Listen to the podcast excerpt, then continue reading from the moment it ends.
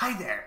Today we're going to be talking about dark patterns and how companies use this to exploit you. My name is Steve, this is TQA Weekly, and this term is often used to describe activities that corporations would engage in in the future.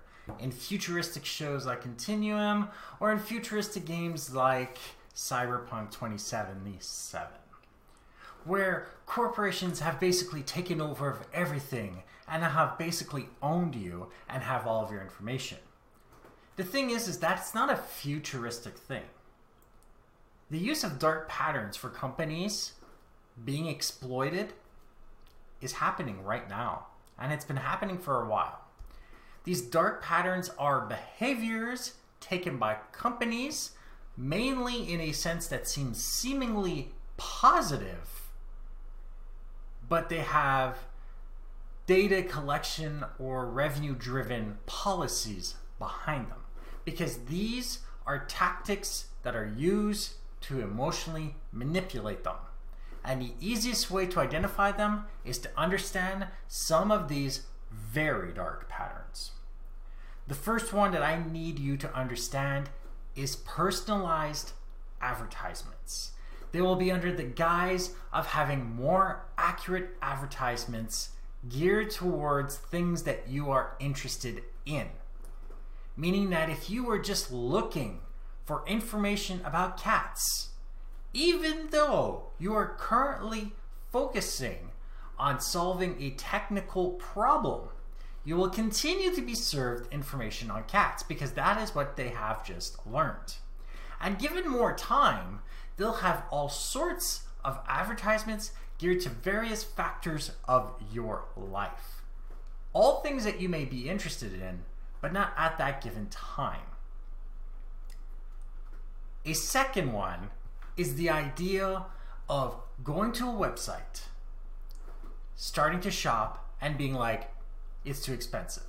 What we call the abandoned shopping cart there are a lot of services out there right now that focus heavily on getting the shopper back to the website to look at the shopping cart and tell them to go and buy the products in one way or another. Being told that your items are still available to purchase repeatedly is one of these infamous dark patterns, but it goes a little bit further. There are services like Amazon that have the ability to purchase things later. So you can drop it from the shopping cart and purchase things later, as well as having wish lists. And we all know companies that have these things. All of these function under the same emotion driven pattern that they use to exploit our emotions. Hey, I know you just dropped this shopping cart. How about you come back and we'll take off another 5% on something? This is one of those dark patterns. This is one of those ways that they're like, well, you weren't going to buy it at 200, but maybe we can lock you in at 195 or 190 dollars and still charge you through the nose for shipping. You might not look at the shipping cost as much as you will look at the shopping cart itself. Then there's also other factors that have to do with the user interfaces. Pop-up advertising where you can't close it easily, or there's a timer, or it's just basically blocking the page because you have an ad block enabled. Companies are going to try to force themselves around it and try to get you to either disable the ad blocks or actually click on the links by accident because the little close sign is too hard to click on. This will collect information about you and generate revenue at the same time. This is a very, very bad thing, and it's a bad precedent, and it's been happening for a really long time. But on top of that is the addition of timers, like I just said in the ads. Imagine getting an email from a company saying that we've got this promo for you, but it expires in the next five minutes. What do you normally do when you want to buy something? You might take 10, 15, 20 minutes to research that. They might be aware that's how much time that you might be taking to buy any single item. Well versed in everything about it. But they're like, I've got another thing for you, and you can get it cheap, but you have to buy it now.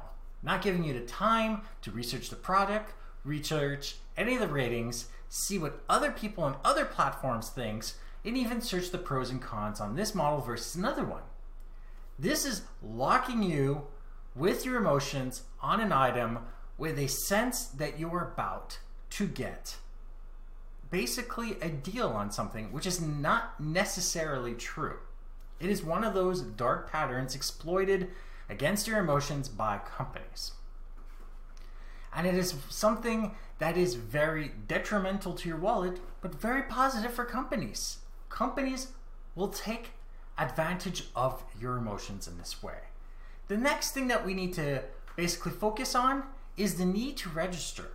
Now, it is possible that registering for a website doesn't impose any significant risk to yourself. In fact, even my websites record information, encrypt it, and never once have I sold any of that information. But that is rare in today's world. There are many more companies out there that are willing to sell your information, including your cell phone company, your ISPs, and all that, even if you're already paying for that for that service. So it's worth, you know, the time to read the terms of service as well as the privacy policy to see what they're going to do with that information in the end. And make sure that you continue to be aware of what's happening as their privacy policies and terms of service evolve with time. There are plenty of other ways that companies are going to exploit you emotionally and see what works and doesn't work.